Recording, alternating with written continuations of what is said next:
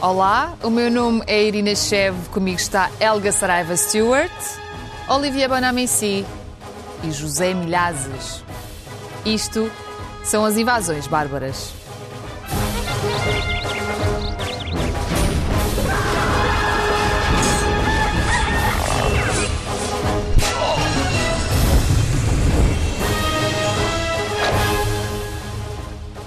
Sejam bem-vindos ao quarto episódio da segunda temporada do Invasões, que agora também está em podcast.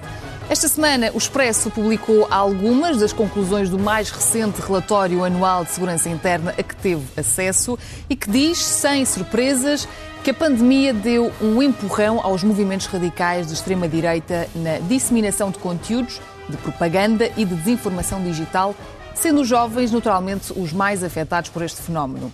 E é por aqui que começamos a nossa conversa de hoje. Olivia, as redes sociais são um veículo perfeito para, para a radicalização dos jovens? Sim, perfeitamente. As redes sociais, eh, eh, ainda bem que neste momento, eh, no confinamento, elas existem. As redes sociais, a internet, ainda bem, porque podemos respirar, os nossos filhos podem, podem respirar, mas há o lado negativo. E o lado negativo, de facto, é o facto de, de, de as redes sociais permitirem esta violência que, uh, que há. Eu diria que de uma certa forma, porquê? Porque os, os jovens uh, uh, acreditam cada vez menos nos políticos e nos jornalistas. Porque muitas vezes falam dos políticos, é muito simples, não falam dos políticos. Oh, os políticos, não sei o quê. Mas os jornalistas, zero. Credibilidade, hoje em dia, quase zero. Nos jovens, entre os jovens. Claro. Uh, e a partir daí, uh, eles vão. As redes sociais permitem dizer tudo e mais alguma coisa. Tudo. Espécie de contrapoder hoje em dia. E, sobretudo, há uma coisa que é espantosa, espantosa na vida real, que eu revejo muito na juventude, nas redes sociais, que é vivemos numa sociedade em que a nuance, a filosofia da nuance, que eu adoro, admito, é zero. Mas isto na vida real é zero. Ou seja, ou é preto ou branco. A nuance não existe. Então, nas redes sociais, ainda pior. E está uh, calculado nos estudos que foram feitos sobre um post no Facebook ou uh, no Twitter que por mais violenta que tu és, mais o teu post vai circular. Aliás, vimos, nós, entre nós, que é, se eu vou escrever, olha, eu passei um belo dia, está giro, estava lá com os meus colegas e gostei. Zero like. Dois três. Agora, se isso é bem, a Irina hoje foi parva, bem, ui! Então vê lá o que é que dizes. Não, mas isso, mas lá mil likes, que é a violência, ou seja, um post nas redes sociais Quanto está mais provado. radical for. É, exatamente. E depois, mais uma coisa nas redes sociais, e tem a ver com, muito com a juventude, que é quando tu estás na rua, mas isto pode ser válido para, para adultos, mas quando tu estás na rua, tu podes agredir alguém, mas tu vais ver a cara da pessoa. Existe mais empatia também nesse Tu vais ver, dizer, olha, tu és um parvo, não gosto de ti. E a pessoa, tu vais ver a reação, e a partir daí tu podes eventualmente ter uma outra reação. Mas nas redes sociais não há a questão da cultura da cara. Tu podes insultar na boa, tu podes dizer o que te apetece e tu não vês a reação do, do outro. E por isso, ele conta que os jovens dominam isso. Claro que as redes sociais, em geral, representam, na minha opinião, um pequeno perigo em relação à radicalização. Zé, conta-me, por favor, o que é que tu achas que leva um jovem a radicalizar-se?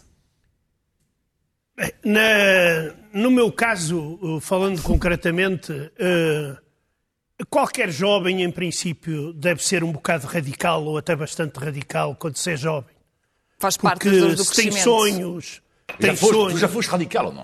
Muito até. Até demasiadamente radical. Ele é Não se radical. nota, por amor de Eu Deus. continuo a ser radical. sim, sim. É, Agora? Mas isso é, a música é outra. Mas hum, a radicalização eh, é, é uma coisa normal na juventude, mas há períodos em que ela se torna extremamente perigosa. Foi o caso de que falou, por exemplo, o Olivia na questão da extrema-direita das redes sociais. Mas o que é que tu achas que leva alguém, um jovem, a radicalizar-se, tendo em conta a atualidade em que nós vivemos hoje em dia? Hoje em dia. Acho falta, falta de perspectiva. Tão fartos da- da- daqueles homens que nos governam e daqueles jornalistas vendidos pá, que só escrevem eh, aquilo que, que lhes pagam e, e etc, etc. Há uma série de estereótipos aqui, aqui importantes. Mas eu penso que é principalmente a falta de perspectiva no futuro. Eh, eu lembro-me que quando era jovem, eh, eh, qualquer pessoa que ia estudar para a universidade considerava, e normalmente bem, que quando acabava a universidade tinha emprego garantido, um emprego bastante bom. Hoje, terminar a universidade não te diz nada. Bem, a não ser que sejas um engenheiro pá, fenomenal, um biólogo fenomenal, um Ainda matemático. assim, isso não significa nada. Agora, se terminares a faculdade de jornalismo, pá, tens as caixas dos, super, dos hipermercados, por exemplo, são muito boas também. em vez de estás a bater a, a, no computador, estás a fazer continhas. É mais ou menos, é mais ou menos a mesma coisa.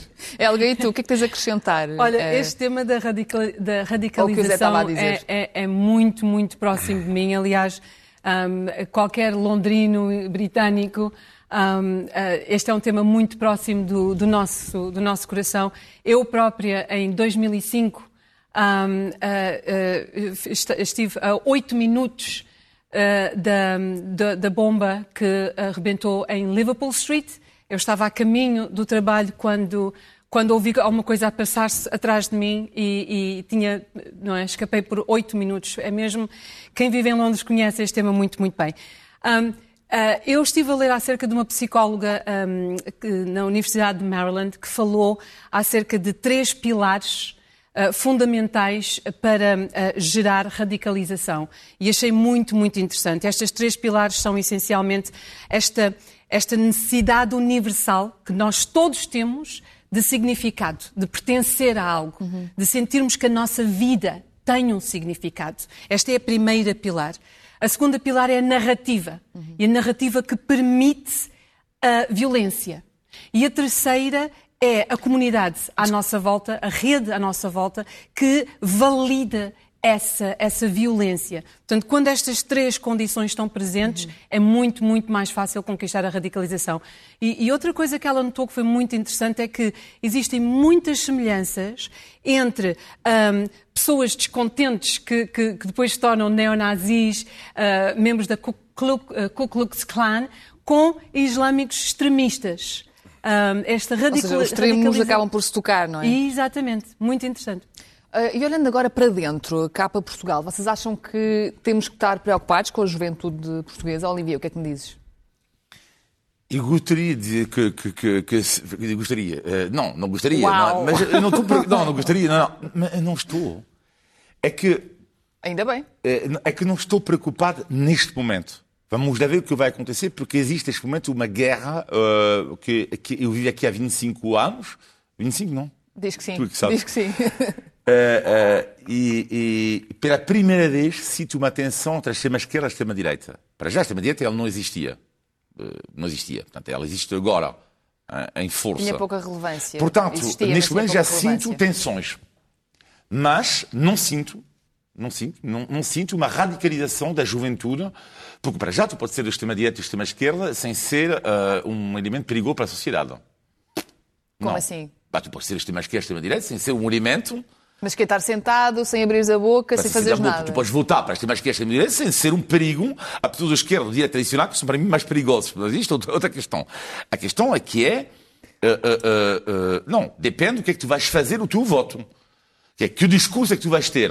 Portanto, neste momento, eu não vejo um fenómeno de radicalização em Portugal, nem na extrema-esquerda, nem na extrema-direita, mas... Uh, Zé, o que é que tu achas? O Zé poderá discordar de mim. Sobre a juventude eu, portuguesa. Eu acho que aqui... Uh, eh, é de esse receio existe eh, porque se não se criarem eh, novas perspectivas para depois da pandemia e na crise económica que se, em que nós nos encontramos, isso pode acontecer.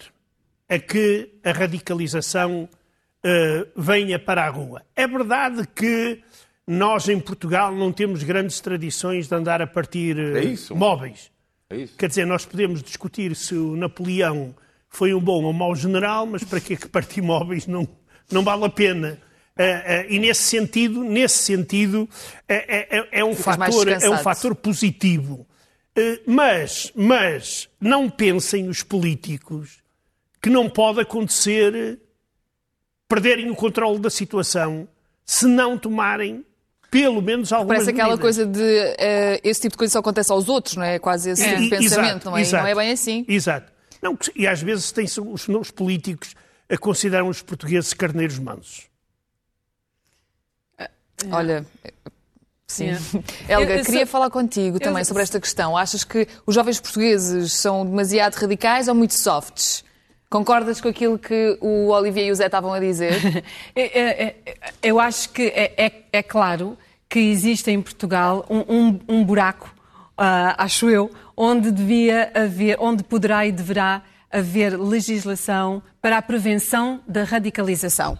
Mas achas que Não existem existe. esses jovens radicais? Uh, Bem, nós sabemos que existem. Nós sabemos que existem porque nós sabemos que estão em Síria e nós sabemos, aliás, quando foi o caso de Jihadi John, uh, o caso de Jihadi John, que é extremamente bem conhecido, Jihadi John veio a Portugal, passou três dias em Lisboa a negociar financiamento. Sim, mas cito para... não representa coisa. É, é, e nós sabemos a radicalização da juventude portuguesa. Espera, espera, eu já chego lá. E nós sabemos que uh, existem portugueses na Síria. Pronto. Uh, agora, é, é, motivo para ser ameaça ou é uma mera, mera preocupação? Eu acho que agora, neste momento, é uma mera preocupação. However, há aqui um ponto que eu acho muito interessante, que é o seguinte. Uh, no Reino Unido nós temos um partido chamado UKIP, o UK Independence Party. A maior parte desse, das pessoas que, que uh, pertencem a esse partido uh, fazem parte de BNPs e EDLs, pronto, são partidos islamofóbicos e altamente de, de, da extrema-direita. Pronto. Uh, isto é um partido que tem estado a, a crescer a nível de, de apoio. Ora, este partido Ok, começou, porque esta coisa de radicalização começa e, sem contestação. Isto começa sem ninguém saber o que é que se está a passar. Começa assim a entranhar-se. E achas que isso está a acontecer na... em Portugal? Olha, eu acho que é muito interessante o facto de que um certo partido cá em Portugal teve, uh, chega, teve 500 mil votos uh, uh, nesta última eleição. São 500 mil pessoas, que pode representar quê? cerca de 5% da população, mas na verdade, se nós retirarmos todas as pessoas que não votam, são mais, cerca de, são mais perto dos 11%. Isto são 500 mil pessoas uh, com ideias e com ideologias muito, muito, muito próximas de ultranacionalismo. E que é uma fine line, é uma linha, é uma linha muito, muito fina entre isso e, e, e, e esta e esta ideologia uh, que nós vemos, por exemplo, acontecer com o UKIP no, no Reino Unido. Assim, nós temos algumas organizações, nomeadamente a Nova Ordem de, de Avis e a Resistência Nacional. E, e, e peço perdão, mas... Irina, e não nos podemos esquecer que são 500 mil pessoas, depois a, a, a, fazerem posts na, na, média social e a passarem e a terem filhos e a passarem estas ideias também para os seus filhos. Olivier, há sociedades em que este fenómeno é bem mais visível do que em Portugal.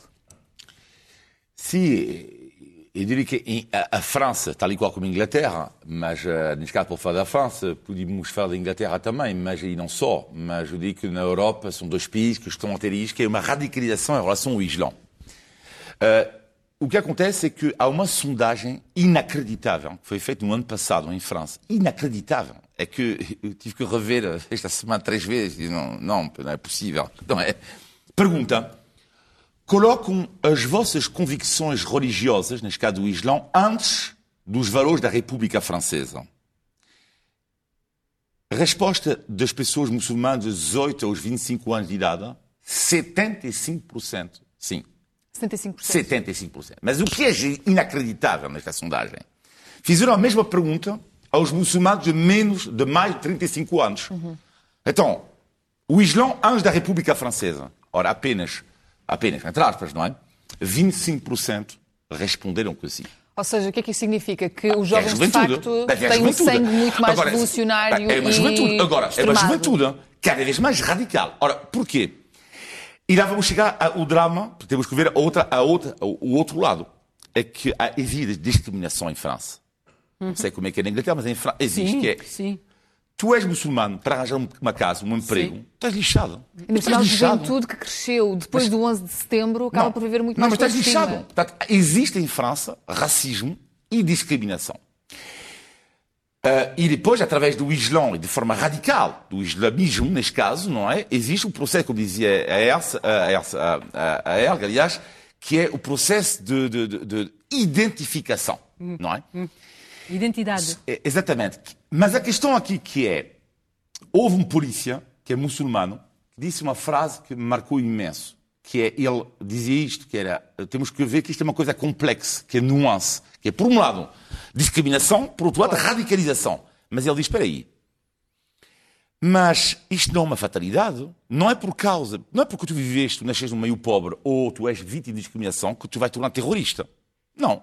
Ele próprio nasceu num bairro pobre, foi vítima de discriminação, foi vítima, e não é por causa disso que ele, ele tem esta frase genial, quando o elevador, para mim esta, esta frase sobre a radicação genial, quando o elevador está avariado, podes subir através das escadas, pelas escadas.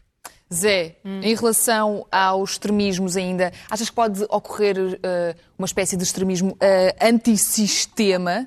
Ou seja, uh, fora destes assuntos que estamos aqui a abordar?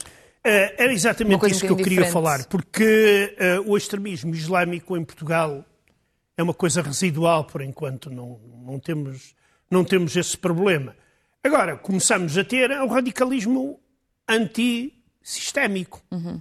Uh, aqui, por exemplo, uh, na Rússia, por exemplo, em alguns dos países da antiga União Soviética, aí sim temos um radicalismo que aumenta devido ao facto de as pessoas, e principalmente os jovens, não se reverem em dirigente nenhum que está dentro do sistema. E isto aqui é que é perigoso, porque aparecem os salvadores, normalmente os regimes ditatoriais, porque nós já tivemos essa experiência na Europa, aparecem assim, aparecem de quase que do nada. Uhum. Quer dizer, lá um, já estão. Lá um cabo alemão, de um cabo austríaco, pá, de repente começa a fazer política. Alguém vai pensar que aquele vai ser o, o futuro ditador alemão chamado Hitler? E porquê? Porque ele soube, e o grupo à volta dele, soube aproveitar a energia que existia negativa contra o sistema existente As na Alemanha. Manipular, manipular. Olha, Helga, eh, e achas que, ainda falando dos jovens radicalizados, imagina um jovem que foi radicalizado, arrependeu-se e quer voltar para dentro do sistema. Uau. Achas que isso funciona? Olha, um, eh, posso falar da Shamima Bagum, Sim. Um, uma jovem de 15 anos, londrina, olha, acho que tem, olha, típica, típica, típica londrina. Uma Portanto, rapariga. Só para dizer para quem ver... está a ouvir em podcast, nós vemos de um lado Sim. A, a rapariga, que é a mesma rapariga, é a mesma rapariga. De um lado ela está completa com a burca. Ocidental, digamos, com um aspecto ocidental. Lado... Exato, ao contrário, de um lado ela está de forma completamente ocidental, óculos escuros, cabelo à mostra, e do outro lado está com a burca.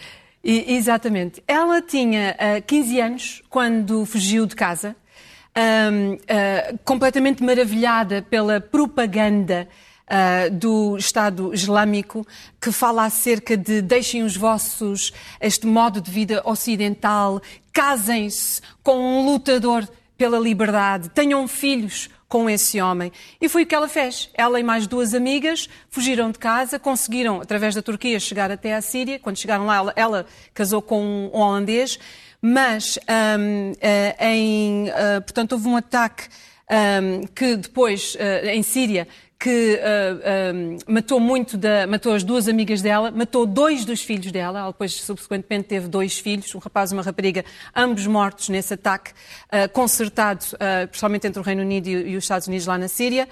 Um, e ela de repente viu-se sozinha e pensou: epá, eu quero voltar para casa, afinal isto, é, isto não é assim tão, tão bom como eu. Arrependeu-se. O que é que aconteceu? O Reino Unido disse, usou, o Parlamento usou poderes extraordinários e disse: não, nós vamos lhe retirar a cidadania britânica e não podes entrar. Uh, o que é que acontece? Isto causa, e ainda está a causar, um grande dilema. É isso não parece que faz exatamente o oposto? Que afasta os jovens ainda mais do, do sistema? Uh, a questão é de que, uh, para o Reino Unido, ela representa uma grande ameaça à segurança pública. E, portanto, não lhe querem deixar entrar. Só que o problema é que há aqui uma dicotomia, porque estamos a falar de uh, acesso a um julgamento um, uh, uh, fair, um fair. justo. Justo. Portanto, aqui o a grande dilema é entre uh, o acesso a um julgamento justo e imparcial, do qual os, os ingleses têm, são uh, muito orgulhosos desta, desta, desta estrutura jurídica que têm no país, e uh, ameaças de segurança nacional. Portanto, isto, isto, é uma grande, grande, grande, grande história no, no, Reino Unido porque tem estas duas variáveis e, noutra, e não consegue. E ela, entretanto, teve um filho, mais outro filho, uh, na, no campo de refugiados em Síria. Um, ela está farta, quer voltar a casa para a mãe e para o pai e não consegue. Bem, eh, este tema é bastante pesado. Eh, vamos agora seguir com a rubrica Postais da Lusitânia.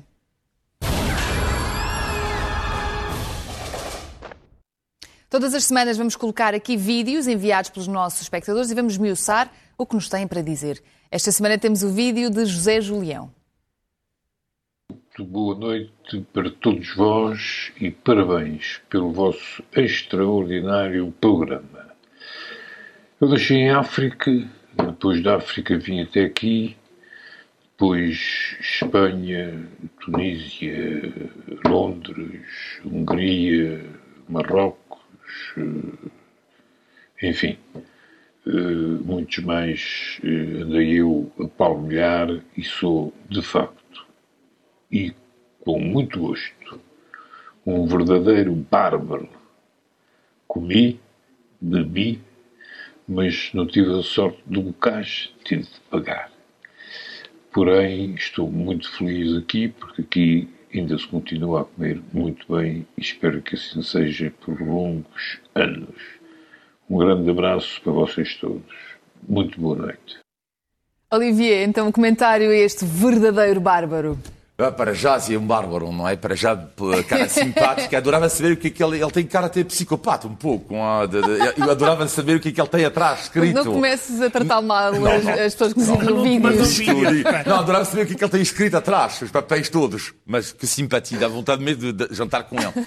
Para responder rapidamente sobre a comida, uh, muitas vezes eu podia falar durante 80 horas, eu ando comida portuguesa, 80 horas. Uh, a questão aqui que é, muitas vezes me pergunto, uau, o que é que há de especial? E afinal, descobri esta semana um livro que eu li sobre o futebol, por acaso, tem nada a ver com a comida, sobre a posição do número 10. O número 10 do futebol é alguém que organiza o jogo. Bom, e então fizeram uma pergunta a um chefe cozinheiro, o que seria, na vossa cozinha, o número 10? Ah, o Eusébio, o Deco, o Paulo Futra, etc., Rui Sim. Costa. E ele respondeu: na cozinha é o sal. O 10 é o sal. Sabe porquê? Porque tu, tu não colocas sal no prato, não sabe nada. Mas tu colocas demasiado sal, é atroz. E a comida portuguesa, o segredo é como o número 10. Tem a ver com um facto que é tempera. O tempero. O número 10 tempera o jogo. E a comida Olivier. portuguesa. Não, mas é verdade. E a comida portuguesa, o tempero é a chave. Ok, obrigada por temperares este, não, mas, este bocadinho. Desculpa, Temos que passar a palavra ao Zé. Estavas todo entusiasmado. Pede desculpa. Não, opa, eu, eu não tenho nada, nada a acrescentar àquilo que disse o Julião e àquilo que acabou de dizer agora o Olivier, até porque se vou acrescentar alguma coisa ou coisa do Olivier, ou, aos temperos do Olivier estrago a sopa. Helga, e tu? Olha, eu adorei o, José, não é? O José parece-me a, a, mim o, o tipo de pessoa que eu gostaria de convidar uh, de ter na minha mesa a jantar comigo, porque uh, eu adoro conversar com pessoas hiper viajadas. Uh, portanto, olha, será um prazer conhecê-lo um dia em pessoa. E os papéis, os papéis, mas, os papéis. Oh meu Deus, Olivia, para os papéis. O que é que ele tem escrito os papéis? Ok, pronto. Para quem olha, está em podcast também esqueci-me de mencionar, isso é importante. No vídeo do José Julião, ele de facto tem um quadro de cortiça atrás e tem vários papéis que nós não sabemos o que é que está lá. Mas um deles diz adoro-te. Tem um coração a dizer adoro-te, portanto, devem ser coisas boas, digo eu. Bem, temos ah. agora uh, tempo para a segunda parte do nosso programa, que tem a ver com os estereótipos. Vamos desconstruir ou confirmar algumas das ideias preconcebidas sobre os povos dos países representados nesta mesa, numa espécie de jogo. Portanto, vamos a isso e vamos começar pelo Olivier. Olivier, desafio-te então a dizer três estereótipos sobre os ingleses. Ah! Para a Helga desconstruir ou confirmar. Bora lá. Uau! Que felicidade. It. Que felicidade. Bring it on. Bring que felicidade. Uh -huh, uh -huh. Não, o, o, o estereótipo. Ai, inacreditável que é que dos franceses sobre os ingleses. Primeiro, eles fa... tem a ver com o humor british, eles fazem piada, mas ninguém os entende. É, não se estão a fazer piada, mas ninguém os entende. Segunda, mas isto é terrível para mim, porque eu acho que os franceses é pior ainda, mas tudo bem. Eles, eles vestem super mal Ui. e até fazem compras de pijama. Isto é uma coisa extraordinária. Tem amigos ingleses que saem de casa uhum. na boa de pijama. É extraordinário. Pode fazer, são piores. É Almada não fazem isso. E terceiro, então esta sim. Estão demasiado bem educados. Ou seja, um inglês quando vai dizer oh yeah, maybe, significa you're wrong. You're wrong. E, e, eles pedem sempre desculpa, mas é que sempre. That's true. Yeah, I'm sorry, I'm sorry. Por acaso tu fazes isto? É, é, é, tu por acaso tu fazes isto? Portanto, são três clichês, agora pede okay, desculpas Helga, acabei. verdade ou mentira? Força. Olha, eu, estou, é, é, eu, eu, eu, não podia esperar diferente de um francês. Os franceses devem ser os únicos no mundo que acham que os britânicos não têm sentido de humor ou, ou que ninguém entende o sentido de humor dos britânicos. Porque a, a, a, comédia britânica, a produção de comédia britânica, é uma das maiores exports ah, do Reino Unido. Mas eu, eu ah, adoro. Eu. Os britânicos deram ao mundo Blackadder. Ah, mas eu deram adoro ao mundo Only and Horses. Mas eu adoro. Eu só te falei dos mundo... clichês dos franceses, não é? Mas eu adoro o humor inglês, mundo... adoro. Deram ao Portanto, mundo Fawlty Towers. You know, o Basil, o Basil Fawlty que diz ah, estou errado. O sarcasmo, o sarcasmo britânico é conhecido pelo mundo inteiro, não é? Portanto, uh, os franceses são os únicos que poderiam dizer que os britânicos não têm sentido de humor. Em relação à roupa? Uh, opa, em relação à roupa, olha... Que é que tu vais posso... ser bem vestida. O que é que eu posso dizer? Olha, poucas palavras em relação à roupa. Uh, e, e, veja, eu estou a falar com um francês. Uau! Uh, fashion, fashion world, uh, uh, Fashion Capital of the World. Mas duas palavras. homens, homens, digo-te duas palavras. Savile Row. Savile Row.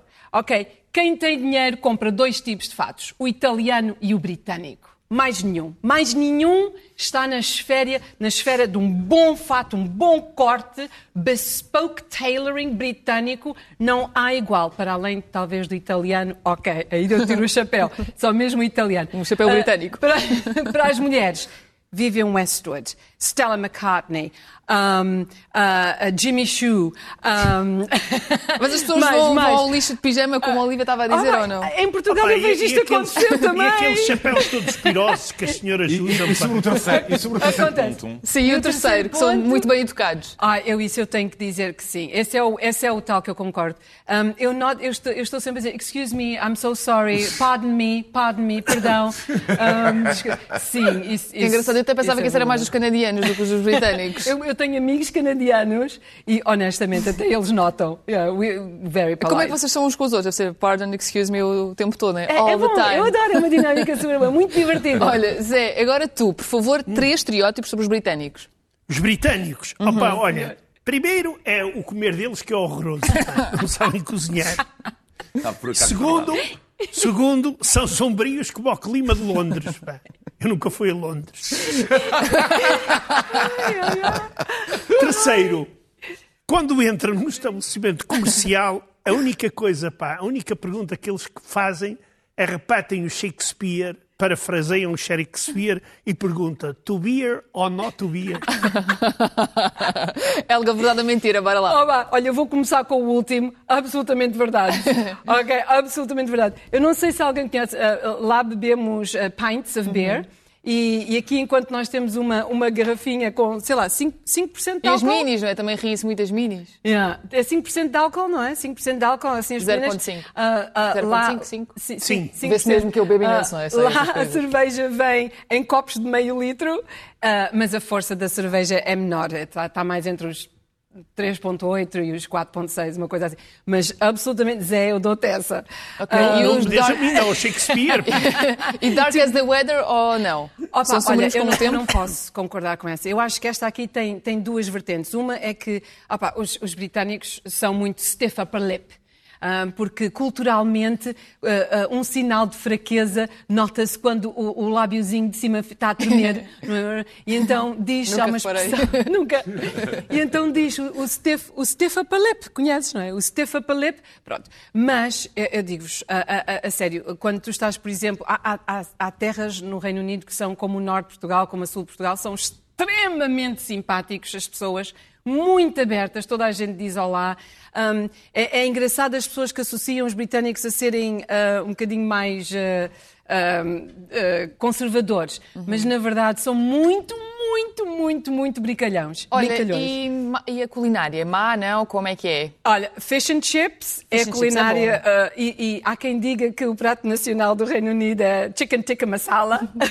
É verdade, já me tinhas dito isso, é verdade, é verdade, é verdade. Mas tu não encontras melhor comida uh, da volta do mundo inteiro num só país como em, em Londres, Menos a britânica, portanto. Mas comida britânica não, mas aceitam muito. Podes comer comida boa de todo o mundo em Londres. Ah, não querem morrer de fome. não convém, não convém. Olivia, agora três estereótipos que os franceses têm sobre os russos. Bora lá, chuta para o Zé. Os russos, para ter super medo, porque tenho muitos vizinhos russos. Estou lixado. Epá, o problema é Acabou. é teu. É a partir de agora, a minha cara vai estar... Acabou. Os russos adoram a porrada, aliás, são quase todos atiradores de elite. Atiradores de elite, sim. Adoro a porrada. Sim, adoro, adoro okay. porrada. Adoro porrada. É verdade. Dois. Não digas ainda, espera, deixa eu acabar de dizer. Dois, isto sim é um clichê que há. Os russos são super sérios, raramente sorriem e nunca se riem. Uhum. É um uhum. clichê que há sobre os russos. Vais responder. E terceiro uhum. ponto, clichê extraordinário, que isto eu adoro, e, e admito que eu tenho também, porque infelizmente nunca fui à Rússia, mas eu sei que não é bem assim. Nos restaurantes russos, todos os empregados tocam Bora lá. Tocam todos os empregados tocam violino. Ah. Ou seja, quando tu chegas, não é? Tem sempre a impressão. É um clichê em França, nos russos. Cada vez que tu entras num restaurante russo, não é? Tu vais ter caviar, não é? Logo, vai, como se toda a gente comesse caviar na Rússia. E depois há sempre um empregado que vai tocar violino. Não é? É, é um clichê. É um clichê. Pois é, bora lá. Olha, quanto, quanto à porrada, é, é verdade, principalmente quando bebem. também tu estás morto. Olha, a partir de agora, tu, também quando, estás morto. Tu, quando estás, quando estás com um russo sentado a beber e ele te começa a perguntar: tu respeitas-me? Ah, o melhor é, que tu é. tens que fazer é ir embora o mais rapidamente possível. senão, senão estás numa, estás frito. Isso costuma dizer. É o segundo bom. era. O segundo é o sorriso. O, o sorriso. sorriso. Ah, Nunca se Os russos são super sérios. O, os russos são super sérios, mas é, é à primeira vista. Ah, e okay. no primeiro momento. Ao primeiro contacto. Depois são pessoas muito, muito, muito simpáticas claro. e muito calorosas. Pá. E o terceiro. Clichês, é? Eram os violinos, os violinos. Os violinos. É, pá, é, é, verdade, só que os violinistas são judeus. Normalmente os que tocam violino Sim, na Rússia. Não é verdade, oh, é. Seja, não é verdade que tu és num restaurante russo. Não, não, e está lá um judeu a tocar violino. Isso é... eu, eu vou-te explicar porquê. Eu, eu, eu vou-te explicar porquê. Eu vou-te explicar pois porquê. Sim, convém explicar. Essa tradição, essa tradição vem muito depois da Revolução Comunista, quando há uma grande fuga de pessoas, de intelectuais, para o estrangeiro, principalmente para a França e Paris. Quando tu tinhas, por exemplo, príncipes que eram taxistas em, em, uhum. uh, uh, uh, em Paris, por uhum. exemplo e então tinhas nos restaurantes tocavam e cantavam grandes nomes okay. da música russa para sobreviver. E normalmente, okay. quando falas do violino na Rússia, pá, deve trazer-te à cabeça, ou naquela zona, o violino no telhado. Ah, okay. Isto não é um outro estereótipo? Grandes nomes da música uh, russa. Parece que são duas coisas que não combinam. Grandes nomes não, da música não, russa. Não, não, pelo contrário. Assim? Tem dentro, da nomes. Rússia, dentro da Rússia. Tem grandes nomes sim. e tem uma grande escola. Exato, exato, exato. Isso sim, aí... Sim, eh, ah, desculpa, sim, sim, estamos a falar de, de música clássica. Helga, okay, agora tu, três estereótipos ah, claro, sobre os russos. Ok, estás pronto? Estou. Ok, vamos a isso. Ok, to, eu vou usar a palavra todos, mas ponham aqui parênteses entre todos, Claro, okay? claro, estamos Pronto, a brincar. Não gosto de analisar. Estamos a desconstruir, estamos aliás. A desconstruir. Todos os russos são mafiosos. Todos os russos bebem vodka e todos os russos se tratam por camarada. Uh, pá, isso são tudo uh, estereótipos que não têm. Primeiro, não são todos mafiosos. Há alguns que não são. pormenor, um pormenor conheço, interessante. conheço alguns. Não, opa, é, o problema é, é, que nós quando vemos, falamos em mafiosos, falamos em violência hum. e tiroteio e isso, isso já é um bocado de coisa do passado. Aquilo já é mais higiênico, a criminalidade lá já é mais higiênica, mais como na, na Europa. O segundo era a vodka, a não vodka. era? Sim, sim. Opa, bebem vodka, mas agora uh, uh, também começam a beber bons vinhos, boas cervejas, porque têm essa, essa possibilidade. Agora, pá, bebem vodka é natural, porque uh, têm uma cozinha, como por exemplo a cozinha ucraniana, opa, que comer aquela cozinha e não beber vodka, pá, não sei, é a mesma coisa. Mas também é um país frio, não é? E deve aquecer, beber vodka, não? Uh, sim, no, embora, no embora, embora, digamos, embora digamos, vejam uma coisa, a vodka é uma bebida que foi trazida de Itália hum. pelos comerciantes venezianos. Hum. venezianos não foram os russos que começaram a fabricar. Mas, claro que isso é tudo um pouco dos países, uh, dos países frios, todos os países ali em redor, hum. uh, claro que, que bebem à braba. Hum. E o terceiro era?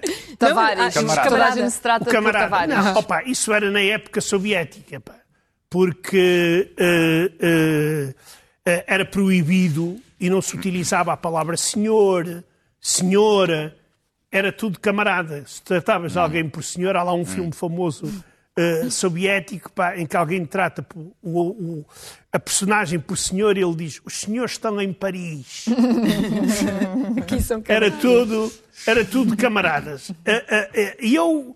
e depois tenho uma coisa, mas muita gente que não gosta de, do termo camaradas e não gostava, utilizam o nome e o patronímico eh, como eh, forma respeitosa, como era na Rússia eh, pré-revolucionária e manteve-se aí, que é, sei lá, José Josevich, porque meu pai é José, e daí... Eu... Já falámos sobre isso, e aliás até podemos Exato. convidar os nossos espectadores a voltarem Exato. a ver o Exatamente. programa da primeira temporada sobre isso. Helga, agora tu, quero desafiar-te a dizeres então três estereótipos sobre os franceses, bora lá. E que sejam mentira. Porque este, alguns desses acho que não sei. Eu vou-te vou, vou responder. Vou-te responder. Primeiro quero vamos ouvir. Ver, vamos ver. Quero ouvir. Uh, os franceses não sabem ou não querem falar inglês. Os franceses são rudes. São quê? Rudes. Rude. É, brutos. É tipo duros, brutos, não é? Brutos. É, não, rudes, rudes, malcriados. Malcri... Ah, malcriados, ah, sim. Malcriados. Ah, malcriados. Uh, e, é uh, oh, sorry girls, desculpa, Kátia. E terceiro? As francesas não se depilam. As mulheres? Aham. Uh -huh. Ok, Olivier, então. Olivier, vais, agora vais revelar um segredo de Estado. Uh, os franceses não querem falar inglês. Claro, os franceses, isto, está tudo certo ali. Os franceses não, não, não dominam. Está tudo certo. Uh, os franceses não dominam as línguas. Portanto, isto é evidente, não sabem falar uma outra língua. Não dominam em geral. Macron já é Lá, e o uma, uma diferença. Mas os franceses não dominam nenhuma língua estrangeira. Uma nulidade nas línguas estrangeiras. Dois. E o Olivier? Hum? E o Olivier? Olivier é, é, Pá, Olivier desarrasca Ele tenta, pelo menos. São mal criados. E, uh, eu diria. Um, arrogantes são, como é evidente, mal criados. Uh, uh, sim, eu acho que serão mais arrogantes do que mal criados. Pronto. Terceiro ponto. As, isto vai ser muito complicado Epá, para mim é responder. Estado, As mulheres não se depilam. É assim. É um tópico sensível. Uh, oh, irmã, desculpa. Uh, da minha experiência. claro, tens falar a tua experiência. Da, da, minha experiência, há de facto ligeiros problemas com a, com a depilação das mulheres. Eu sou fã de dizer isto. Okay. Mas, isto mas isto não posso falar mais do que isso. Não, sou, não fiz um estudo sociológico sobre a depilação das mulheres francesas. De repente senti que tenho acesso a demasiada informação sobre a tua vida. Olha, Zé, agora és tu. Três estereótipos sobre os franceses. olha, um, um, um, o Olivier reconheceu logo, pá, que é o, os franceses são arrogantes. Isso aí. Uh, segundo, julgam-se o umbigo do mundo. Já foram, agora não são. Terceiro, pá, são filósofos.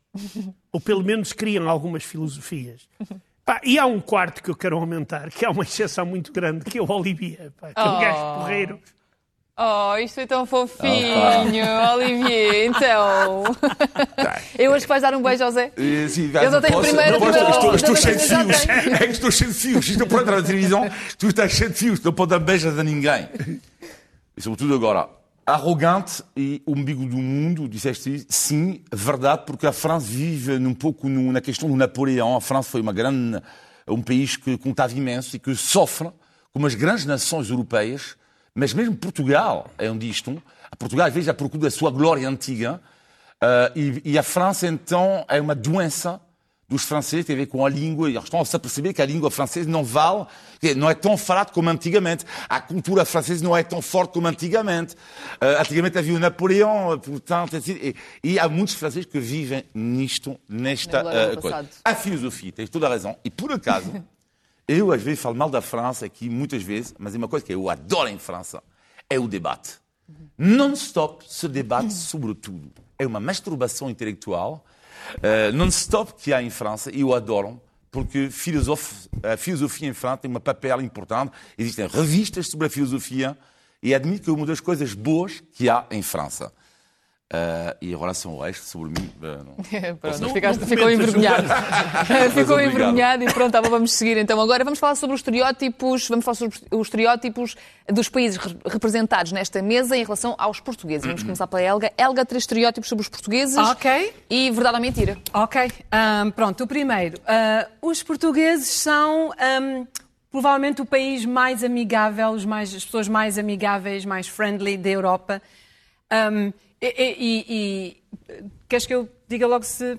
Se, se é sim ou não, sim, pode ser. Um, pessoalmente, eu vou dizer que sim, que este é um estereotópico correto. Um, uh, como uma pessoa que já viajou pela Europa inteira, honestamente, a, a sério, eu, eu, honestamente acho mesmo que os portugueses são provavelmente o povo mais amigável um, da Europa. Mais? O segundo, os portugueses são péssimos condutores. Ok, silêncio. Uhum. Um olhar ameaçador para a câmara. Uh, eu vou dizer que esta é verdade. Uhum. Ok, porque vocês sabem como é que eu me sinto acerca e, da e condução. Aqui, uh, e já falamos sobre isto aqui em Portugal. Uh, esta coisa, esta, esta, esta, coisa extraterrestre que acontece nos carros, uhum. chamada luzes. Piscas. Pisca, pisca, que piscam. Pois. É. É incrível! Acho que este é o tópico que mais aquece o sangue da Helga. A sério? Fala tudo e mais alguma coisa, tem... mas a condução é assim uma cena. Ela tem Helga, um... e mais. E o terceiro? Tem a pancada do pisca-pisca. o pisca, que não acontece, não acontece. E as rotundas?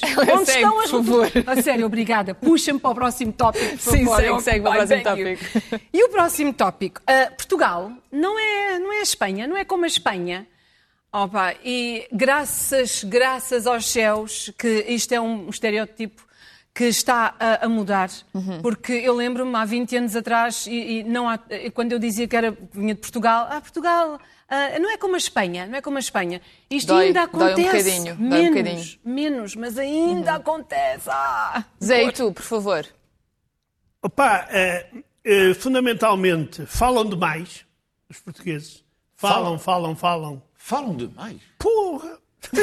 Fogo. E de que maneira? Os ingleses já... Não estou nada. Não, não há... Falam demais. Tu não tem nada? Opa, não tem nada. Olha, olha, olha para a televisão. Sim, e, e, e é típico. Falam mais que os espanhóis? Não posso falar sobre Falam mais que os italianos? Não, os, os, os portugueses falam mais não, devagar. Não, não, não. Então lá não, Mas não dizem muitas palavras. Desculpa, os espanhóis falam mais rápido mas não falam mais. Ah, pá, isto, uh, temos de fazer um estudo é. sobre isto. Tá? Ah, está bem, pronto. Temos, uh, desculpa, pá, isto é... Amanhã vamos contratar... Não, não, não, Principalmente no campo Sim, dos alguém para fazer um estudo sobre isto. Bora lá, Zé, temos que seguir. Depois, não são diretos. Uhum. Andam com o Rodriguinho. Ah, isto, é, isto é um pouco verdade. Isso é uma expressão tão querida, ah, Rodriguinho. É nada, isto é verdade. Nada.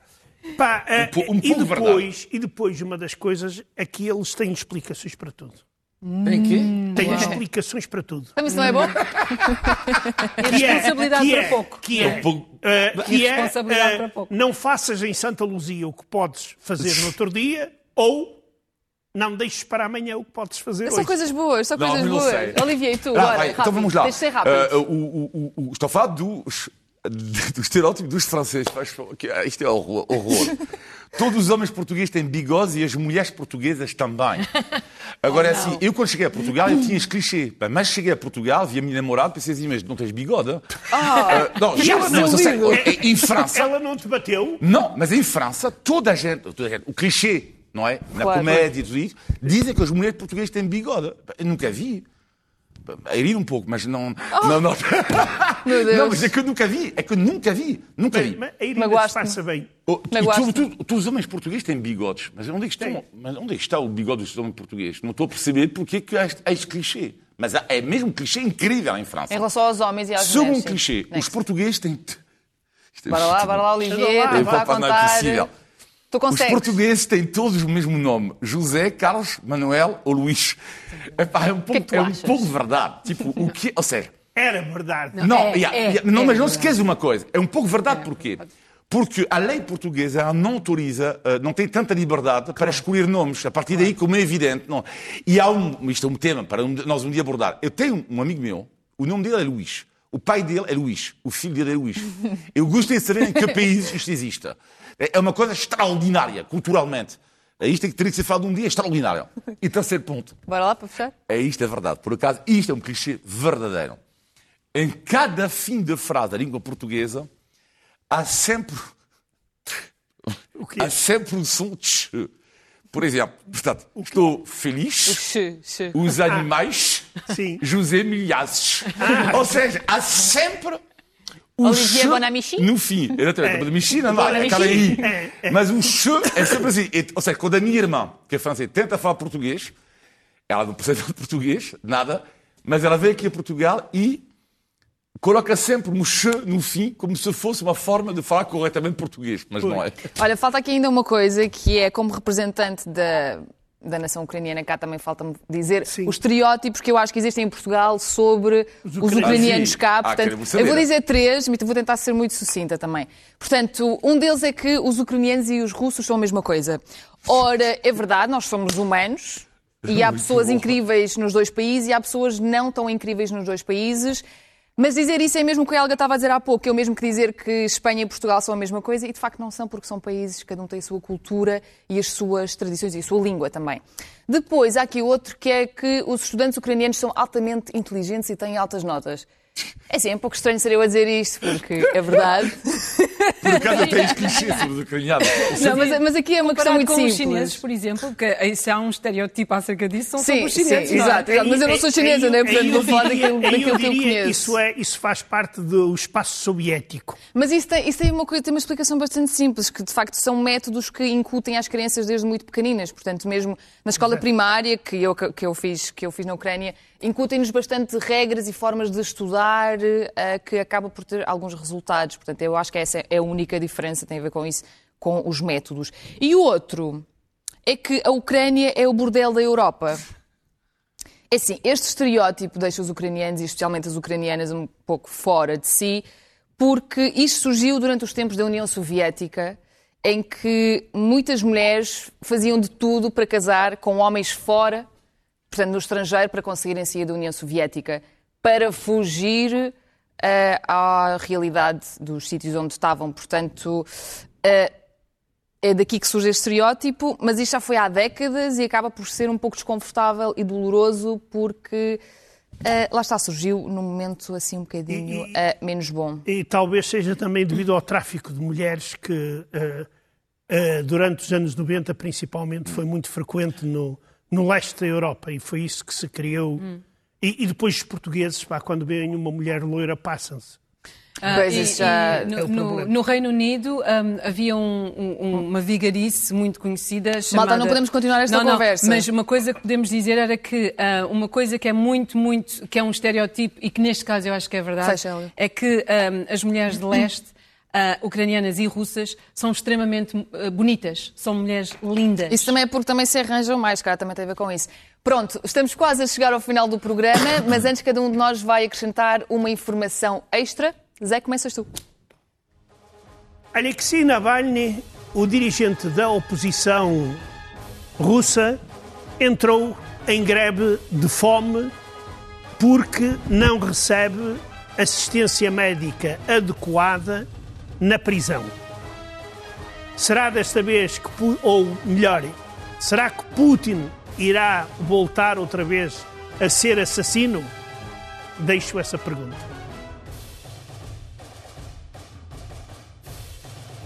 Olivier? É uma notícia que não interessa a ninguém, não tem nenhum interesse, zero, zero interesse. Mas ela mostra em que mundo estamos a viver na Europa, duas velocidades, dois mundos diferentes. Isto é a fotografia da cidade de Coligny, na Suíça, perto de Genebra. E esta cidade decidiu uh, que uh, disse: não, ok, stop, temos que baixar os impostos, porque estamos a ser demasiado ricos. Baixou o IMI, baixou o IMI, demasiadas receitas fiscais. É inacreditável, enquanto aqui, ou em países normais, uh, estamos a pagar cada vez mais. Mas eles não, pagam cada vez menos impostos porque há cada vez mais ricos. Uau, interessante. E é uma cidade onde vive, por exemplo, uh, o patrão da Altice, Patrick Drahi. Uhum. Quem uh, se lembra na temporada anterior da vo das vossas reações, Olivier e Zé, quando estávamos a falar acerca, eu estava a mencionar acerca de brevemente vai haver um passaporte digital com certificação Covid. Lembram-se? Lembram-se? Uhum. Pois é, um voo teste entre Londres e Singapura este mês marcou uma vitória para a IATA, o supervisionador aéreo, e que vai lançar uma app chamada Travel Pass no meio de abril. Esta app permite viajantes guardarem os resultados validados dos seus testes Covid e certificados de vacinações no seu telemóvel. Também vão poder criar uma versão digital do seu passaporte e no dia 16 de abril, uh, um, uh, um voo da, entre Londres e Barbados, da Virgin, estava-me a tentar lembrar do nome da, da airline, Virgin Airlines, entre Londres e Barbados, vai ser um dos primeiros países que não vai precisar do documento físico para entrar no país. Portanto, é só uma questão de tempo até chegar à Europa. E termino eu. Esta semana deixo uma sugestão de leitura, aliás, tenho um livro aqui ao pé de mim. O livro chama-se Holodomor, a desconhecida tragédia ucraniana. Tem comentários de alguns historiadores, comentadores e juristas portugueses sobre o caso da grande fome na União Soviética que matou milhões de pessoas e que está por trás do mito que diz que os comunistas comem crianças ao pequeno almoço. Não é propriamente um assunto para brincadeiras, mas é com este assunto que eu fecho o programa de hoje. Vemo-nos na próxima semana e boa Páscoa.